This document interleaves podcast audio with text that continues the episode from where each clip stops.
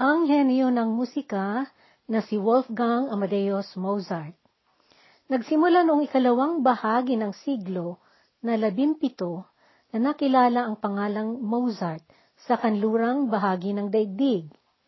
Pinupuri at sinasamba noon ng mga matataas at mga malalaking tao sa sosyedad ang henyo ng musika na si Wolfgang Amadeus Mozart. Dahil sa doon, sa kanlurang bahagi ng mundo, ang musika ay mahalagang aliwan ng mga tao, lalo na sa mga pagtitipon-tipon at mga pagdiriwang. Mahihilig ang mga tao doon sa musika at dahil gustong-gusto nila ang kahit makinig lamang, sapat na ang musika na dahilan ng pagtitipon-tipon. Kung kaya, sa kanlurang bahagi ng mundo, mahalaga ang mag-aral ng musika. Para sa ating kaalaman, ang musika na galing sa kanluran ay may pagkakaiba sa mga musika ng mga tao sa silangang bahagi ng daigdig, gaya ng China, Hapon, India, Arabia, Malaysia, Indonesia, at pati na rin ang Pilipinas. Sa ngayon, kadamihan sa mga lumalaganap na ginagawang mga musika na naririnig ay nanggagaling sa mga iba-ibang mga nasyon. Ang mga hihimig na ito ay karaniwang nanghahangon ng aral mula sa mga gawang komposisyon ng mga edukado sa musika sa Amerika at Europa.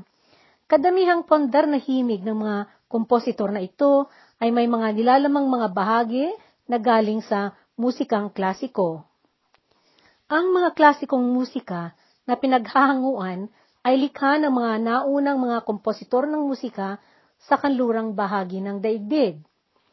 Segun sa mga pananaliksik ng siyensa tungkol sa koneksyon ng musika sa pagkakaporma at pagpapabuti ng kaisipan, natuklasan na malaki ang ibinibigay na kaigihan ang pag ensayo sa musika sa abilidad ng mag-isip at mga tuwiran.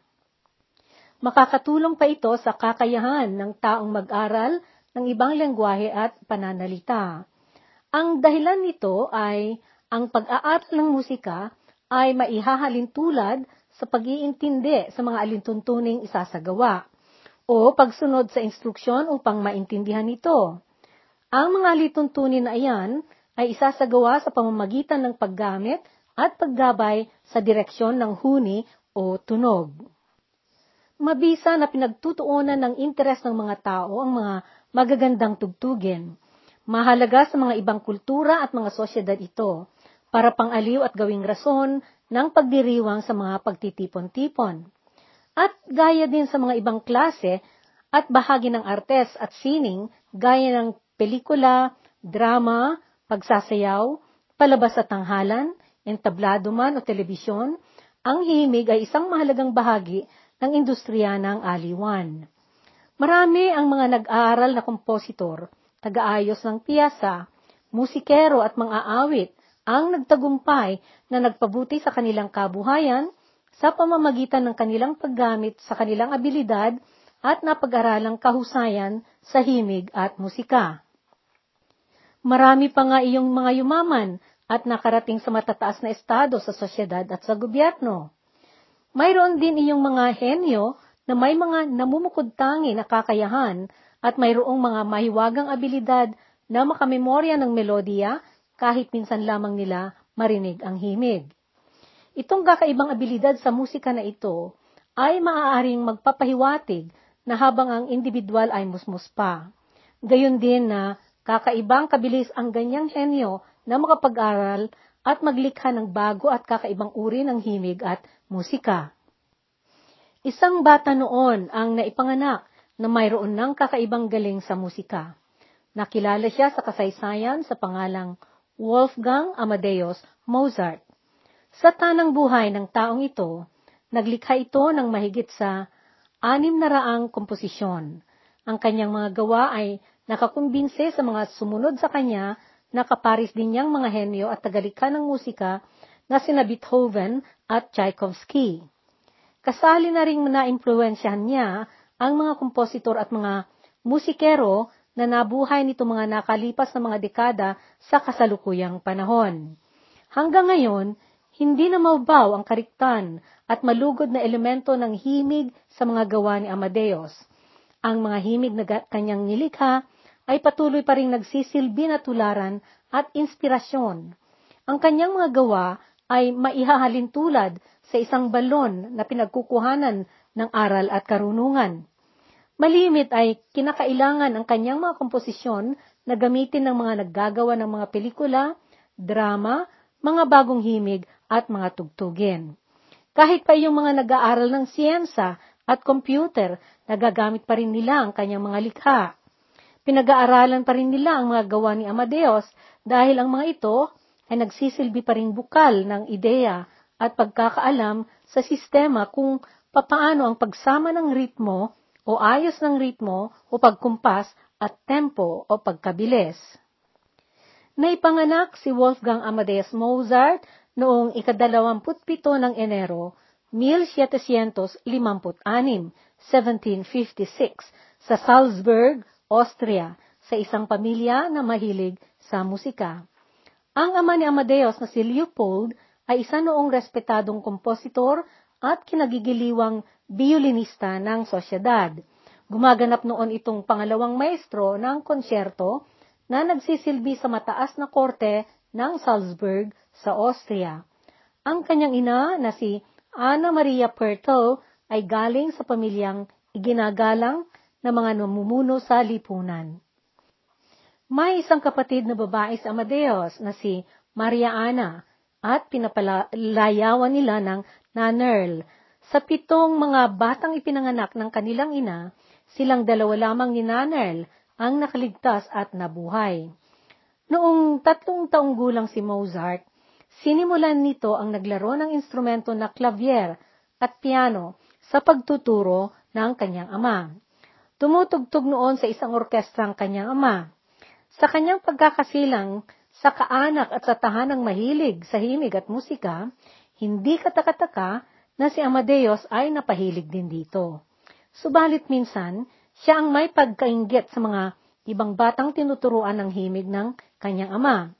Palagi noon na mayroong mga tinuturuan ng kanyang ama sa kanilang bahay. Ito'y mga batang nag-aaral, magbasa at gumawa ng musika sa instrumentong violin. Minsan-minsan ay nagkakaroon siya noon ng kaunting pagseselos kapag nakikita niya ang kanyang ama na sobrang napapasaya at natutuwa sa mga ipinapakitang talento ng kanyang mga tinuturuang bata. Ramdam noon ni Mozart na gusto niya bagang ipagsikapang kumbinsihin ang kanyang ama na malulugod din ito sa kanya.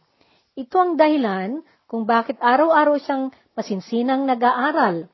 Sa kabila niyan, mayroong katangian sa Amadeus na nakakaya niyang ibuhos ng isahan ang kanyang atensyon sa musika. Kapag nakakaramdam siya noon ng kulo sa loobin niya, sa halip na naglalaro ito, Itinututok niya ang kanyang loobin sa instrumento ng musika at dito niya binubuhos ang nararamdaman niya. Noong apat na taong gulang sa Amadeus, nakayanan na niyang tapusing aralin ang himig sa laon ng kalahating oras lamang sa paggamit niya ng instrumentong clavier. Noong nagkaedad ito ng lima, maliban sa paglikha niya ng himig sa instrumento na harpsichord at violin, Nakalikha na rin ito ng sarili niyang komposisyon sa piano. Noong anim na taong gulang sa Amadeus, nagsimula na rin siyang magkaroon ng sarili niyang palabas na konsyerto na gamit niya ang piano. Sa mga panahong iyon, 1762, 1762, kasakasama niya ang kapatid niyang nagsasagawa ng palabas na konsyerto sa harap ng maraming tao at mga manunood na galing sa iba-ibang estado sa sosyedad. Sa mga konsyerto na naisasagawa, sila nasanay at natutong humarap at makihalubilo sa mga tao. Dito rin sila natutong umasta ng pino at marangal na galaw, mapaentablado man o sa pakikisalamuha sa iba-ibang tao sa publiko. Nakatatanda sa kanya ng limang taon si Mariana. Minsan-minsan ay tinatawag din niyang Marian, kung hindi man Nanel. Mayroon na rin noon si Maria Ana ng kakaibang kagalingan sa harpsichord at piano. At dahil nga na parehong magkapatid ay may mga bukod tanging kagalingan sa musika, Palagi sila noong magkasamang nagpapalabas ng mga konsyerto sa publiko. Magkasama rin silang nagpunta ng Munich sa Alemanya at nagpalabas ng isang konsyertong alay sa empresa ng Vienna noon na si Empresa Maria Teresa. Sa sumunod na taon, pagkatapos ng kanilang konsyertong magkapatid sa Munich, buong mag-anak silang nagsagawa ng palabas palilibot sa mga iba-ibang mga syudad ng Europa. Pumunta sila sa mga iba't ibang syudad ng Alemanya, sa Paris sa Pransya, at pati na rin sa London sa Inglaterra. Napamangha ang mga tao sa kanilang magkapatid dahil sa kanilang kakaibang kahusayan at sa nakikita sa kanilang masidhing pagkagusto magpalabas at gumawa ng musika sa harap ng mga maharlikang mga manonood at mga taong nasa alta sosyedad. Tumuloy silang nagpunta sa Netherlands at pagkatapos ay bumalik na naman sila sa Paris Nagpalabas din sila sa mga ibang mga malalaking syudad na nadaanan nila noong pauwi na sila sa Austria.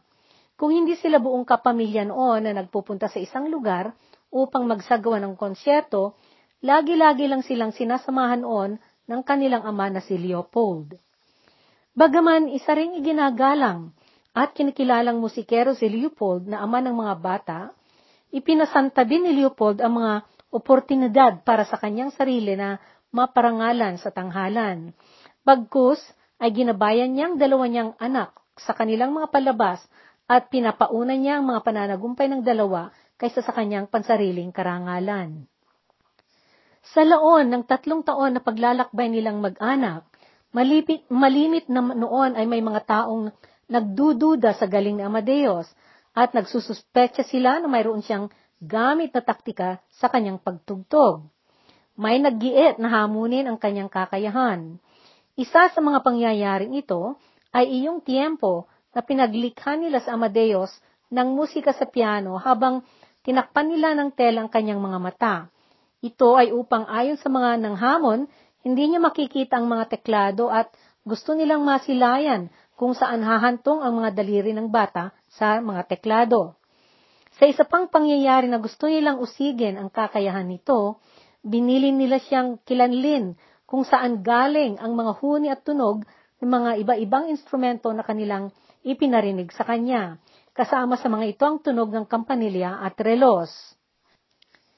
Sa siyudad ng Napoli o Naples, isa sa mga nanonood noon ang nagbili na dapat alisin niya ang singsing sa kanyang dalire dahil baka mayroong inkanto iyon na anting-anting. Noong walong taong gulang si Amadeus, noon napalathala ang kanyang unang komposisyon sa musika. Ito ay isang sonata para sa instrumentong violin. Itong kanyang likhang komposisyon ay may limang bahagi. Bagay ito na nangailangan ng sapat na kaalaman, pag-intindi at kagalingan sa musika. Bagaman si Amadeus ay mayroong kakaibang talento sa himig, masipag din itong maglikha nag-eeksperimento ng mga nota at hindi mabilang ang mga oras na kusang iginugugol niya sa paggawa ng komposisyon na siya lamang mismo ang nagkusa. Hindi siya nagkahilig na maglaro at mas pinipili niya ang maggawa ng komposisyon sa musika kaysa laro. Sa kabila ng kanyang hilig sa musika, may kakatwang ugali si Amadeus pagdating sa trumpeta. Mayroon siyang hindi may paliwanag na pagkatakot at hindi paggusto sa instrumentong ito.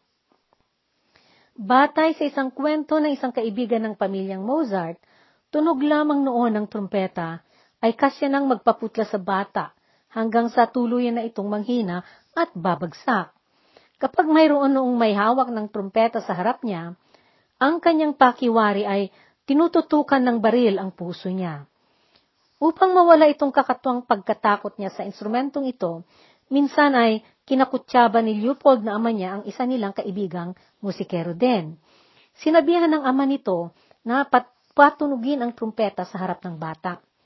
Subalit, hindi umepekto ang ginawang taktika para maalis ang takot ng batang si Amadeus sa instrumento. Mabuti na lamang nga at hindi na ilipat ang takot niya sa ibang mga instrumentong hawig sa trumpeta gaya ng tambuli. Noong si Amadeus ay labing isang taong gulang, noon niya sinulat ang una niyang komposisyon na opera. Ang komposisyon ay pinamagatan niya ng Apollo at Hyacinthus. Itong musika ay para sa palabas na drama ng kanta sa entablado at tinatawag na opera. Ang opera na ito ay tumatagal ng dalawa at kalahati o tatlong oras sa entablado. Sa edad niyang ito, siya ay naglakbay ng malayo.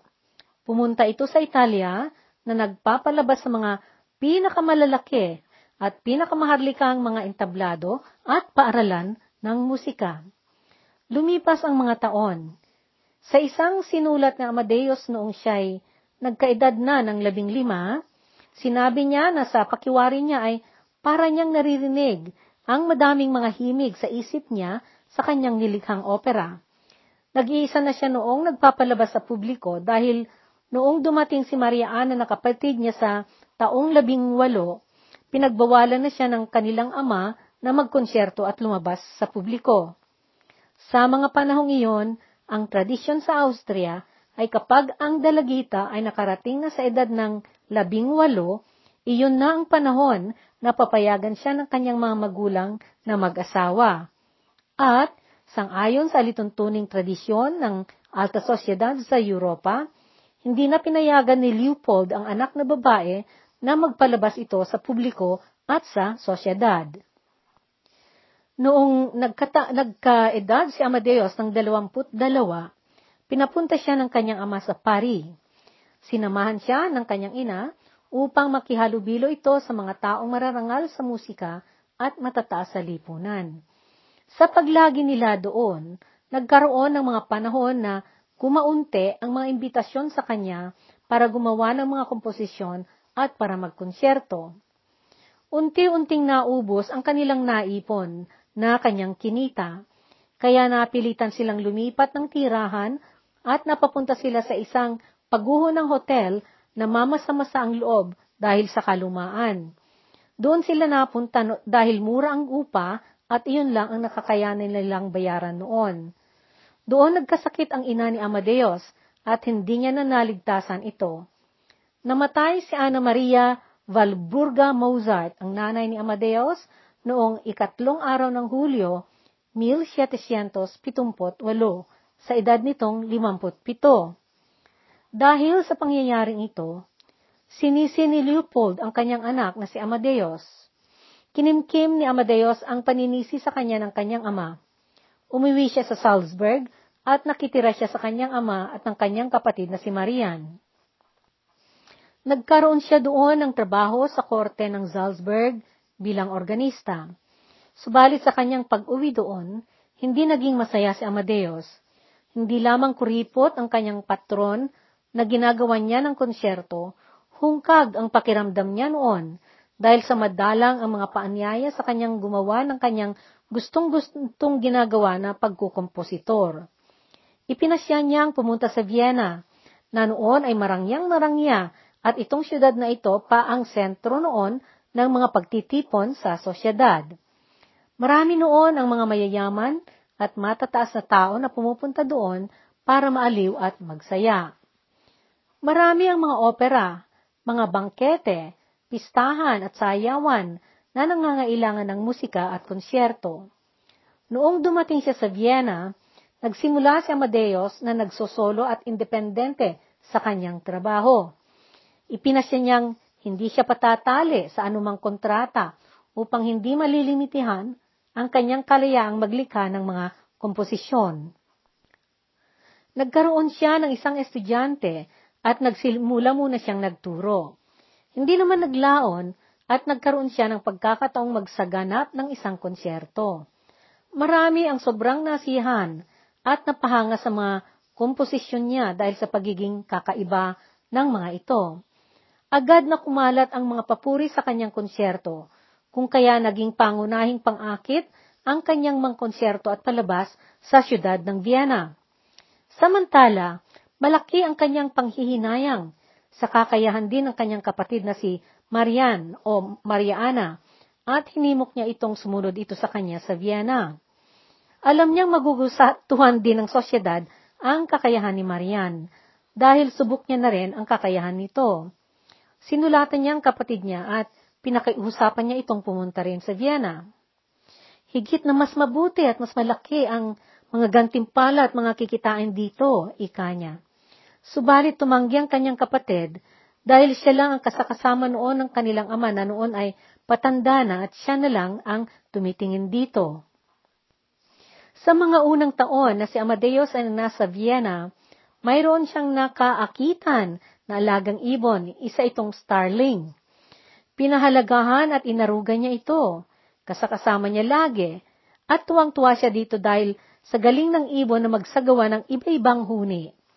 Pinangalanan ni Amadeus ang ibon ng Vogel Star. Ipinagsusulat ni Amadeus ang lahat ng huni na likha ni Vogel Star at ginawa niya itong komposisyon na pinamagatan niya ng Piano Concerto 17 G Major. Tatlong taon na nakasama at inalagaan ni Amadeus si Vogelstar Kasakasama niya ito noong una siyang lumipat ng tirahan.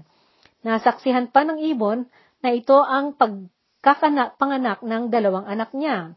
Nasaksihan din ng ibon na ito ang pagkamatay ng isa sa mga anak ni Amadeus.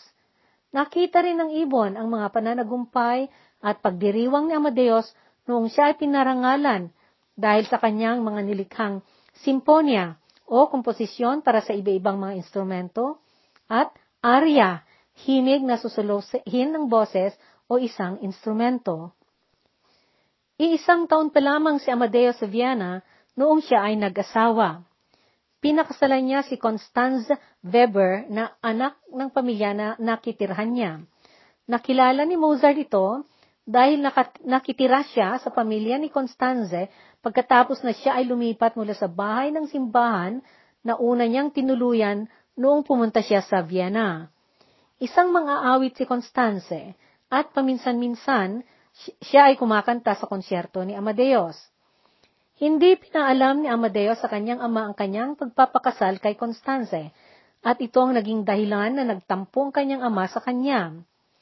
Sa laki ng galit ng tatay niya sa kanya, inalisan ni Leopold si Amadeus ng kanyang mana.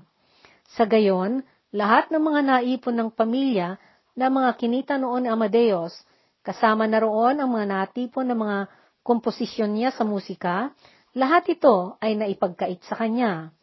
Ipinamana lahat ito ni Leopold kay Marian. Unang nagkaroon ng anak sina Amadeus at Constanze noong 1783, 1783, at pinangalanan nila ito ng Raymond Leopold. Subalit namatay ang batang paslit noong ito'y nagdalawang buwan. Nagkaroon na naman sila ng mga sumunod na mga anak, subalit dalawa lamang ang nakaligtas sa pagkabata at nabuhay sa mga sumunod na anim na isinilang ni Constanze.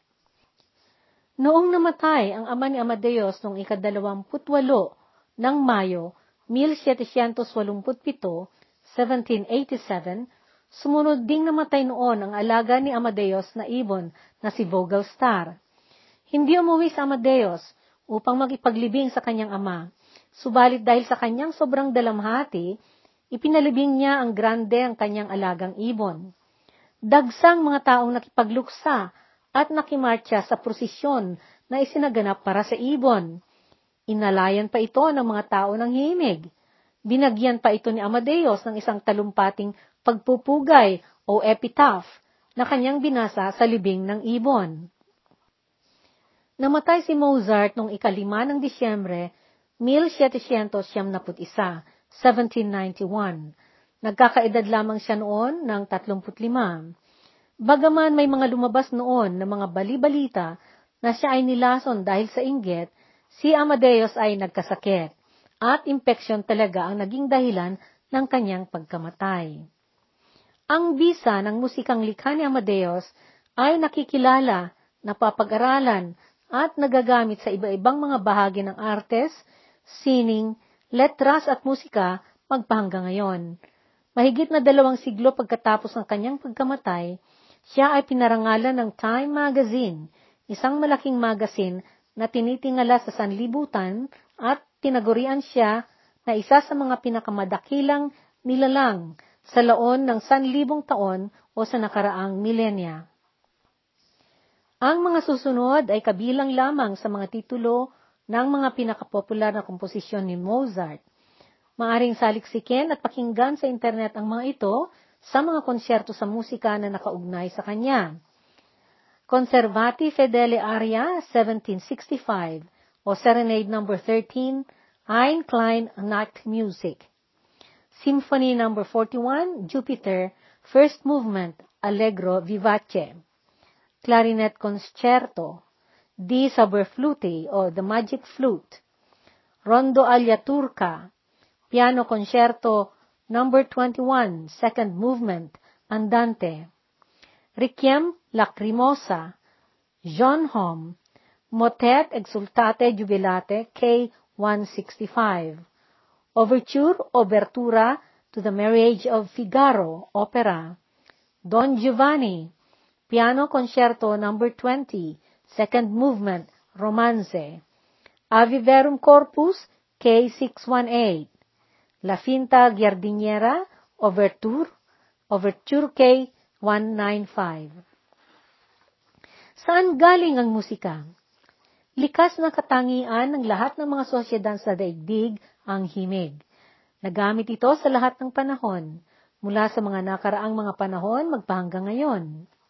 Laganap ito sa lahat dahil lahat ng lahi at klase ng mga tao ay may wagas na paglikha ng tunog at huni. Maaring sabihin na kahit iyong mga sinaunang mga tao na nabuhay sa mundo ay nagkaroon na ng mga himig na sarili bago sila lumipat o nagpasalin-salin sa mga lugar upang maglakbay na nagpuntahan sa iba-ibang sulok ng daigdig. Napagalaman sa mga pananaliksik na naipalaganap tungkol sa pinagmulan ng himig na maipagpalagay na nagsimula ito ng mga apat na libong taon. Ayon sa teorya ng mga mag-aaral ng kultura sa mga nakaraan, ang huni na ginawa ng tao ay mas nauna pa kaysa pagsasalita o pagkakaroon ng lengguwahe. Ang musika ay isang klase ng artes o sining na gagamit ng huni o tunog na may ritmo upang magpahayag ng niloloob. Ang paggawa ng musika ay tinatawag na komposisyon.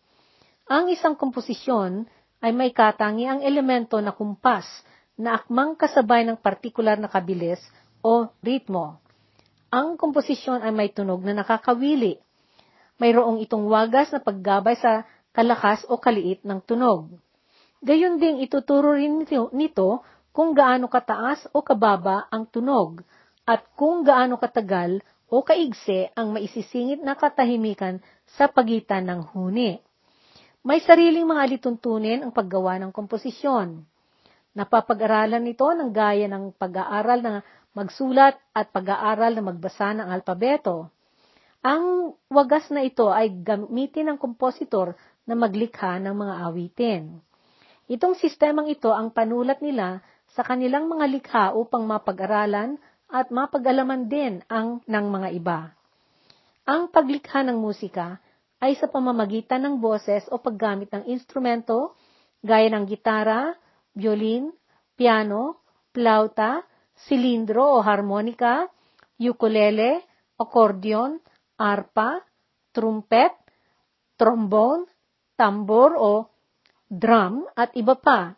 Meron pang mga ibang musikero nagagamit ng ibang mga kakaibang mga kasangkapan na gawa sa salamin o metal para maglikha ng tunog. Ang musikang klasiko ay mga likhang galing sa tradisyon at kultura sa kanlurang bahagi ng mundo. Kabilang na ehemplo dito ang kantada ng misang katoliko na kinakanta sa misa at dubena. Itong klase ng himig ay nagsimula noong taong 1750 1750 hanggang 1820 o 1820 na siyang tinataguri ang panahon na klasiko. Bago nitong panahon na pagsulong ng musika at naging klasiko, ang musika noon ay tinatawag na Baroque. Halos lahat ng himig na komposisyon na Baroque ay ginawa at inialay sa simbahan. Malaki ang impluensya ng simbahang Romano-Katoliko sa pagkakagawa ng musika sa mga unang panahon. Minana ng mga naunang Kristiyano ang mga himig ng simbahan na sinauna. Ang mga ito ay nagsimula sa mga chant o kanto ng mga Hudyo sa panahong tinatawag na Gregoriano o mula ikalimang siglo at siyam na po, 590 hanggang sa ika-anim na siglo at apat, 604 AD, na naipangalan sa alaala ni Santo Gregorio. Karamihan ng mga nalikhang musika noong unang panahon ay naging pag-aari ng simbahang Katolik Romano dahil sa kapangyarihan nito noon. Sa mga sumunod na siglo, hindi na lamang simbahan ang nagkahilig sa musika. Naging pangunahin na itong aliwan o paraan ng pagdiriwang ng mga mayayaman at mararangal na mga tao. Ang mga klasikong mga himig ay nilikha at gawa ng mga taong mayroong kakaibang mga kakayahan na makagawa, makapagsulat at makapagmemorya ng himig. Maiparinig ang mga komposisyong ito sa huni ng boses o paggamit ng instrumento. Mayroon ding mga henyo na may nabubukod tanging abilidad na nakakarinig ng himig sa isip nila at ito ang kanilang bubuhayang isulat upang magawa itong kakaibang musika. Isa sa mga henyong ito ay si Wolfgang Amadeus Mozart. Dito nagtatapos ang podcast na ito tungkol kay Wolfgang Amadeus Mozart. Hanggang sa muli.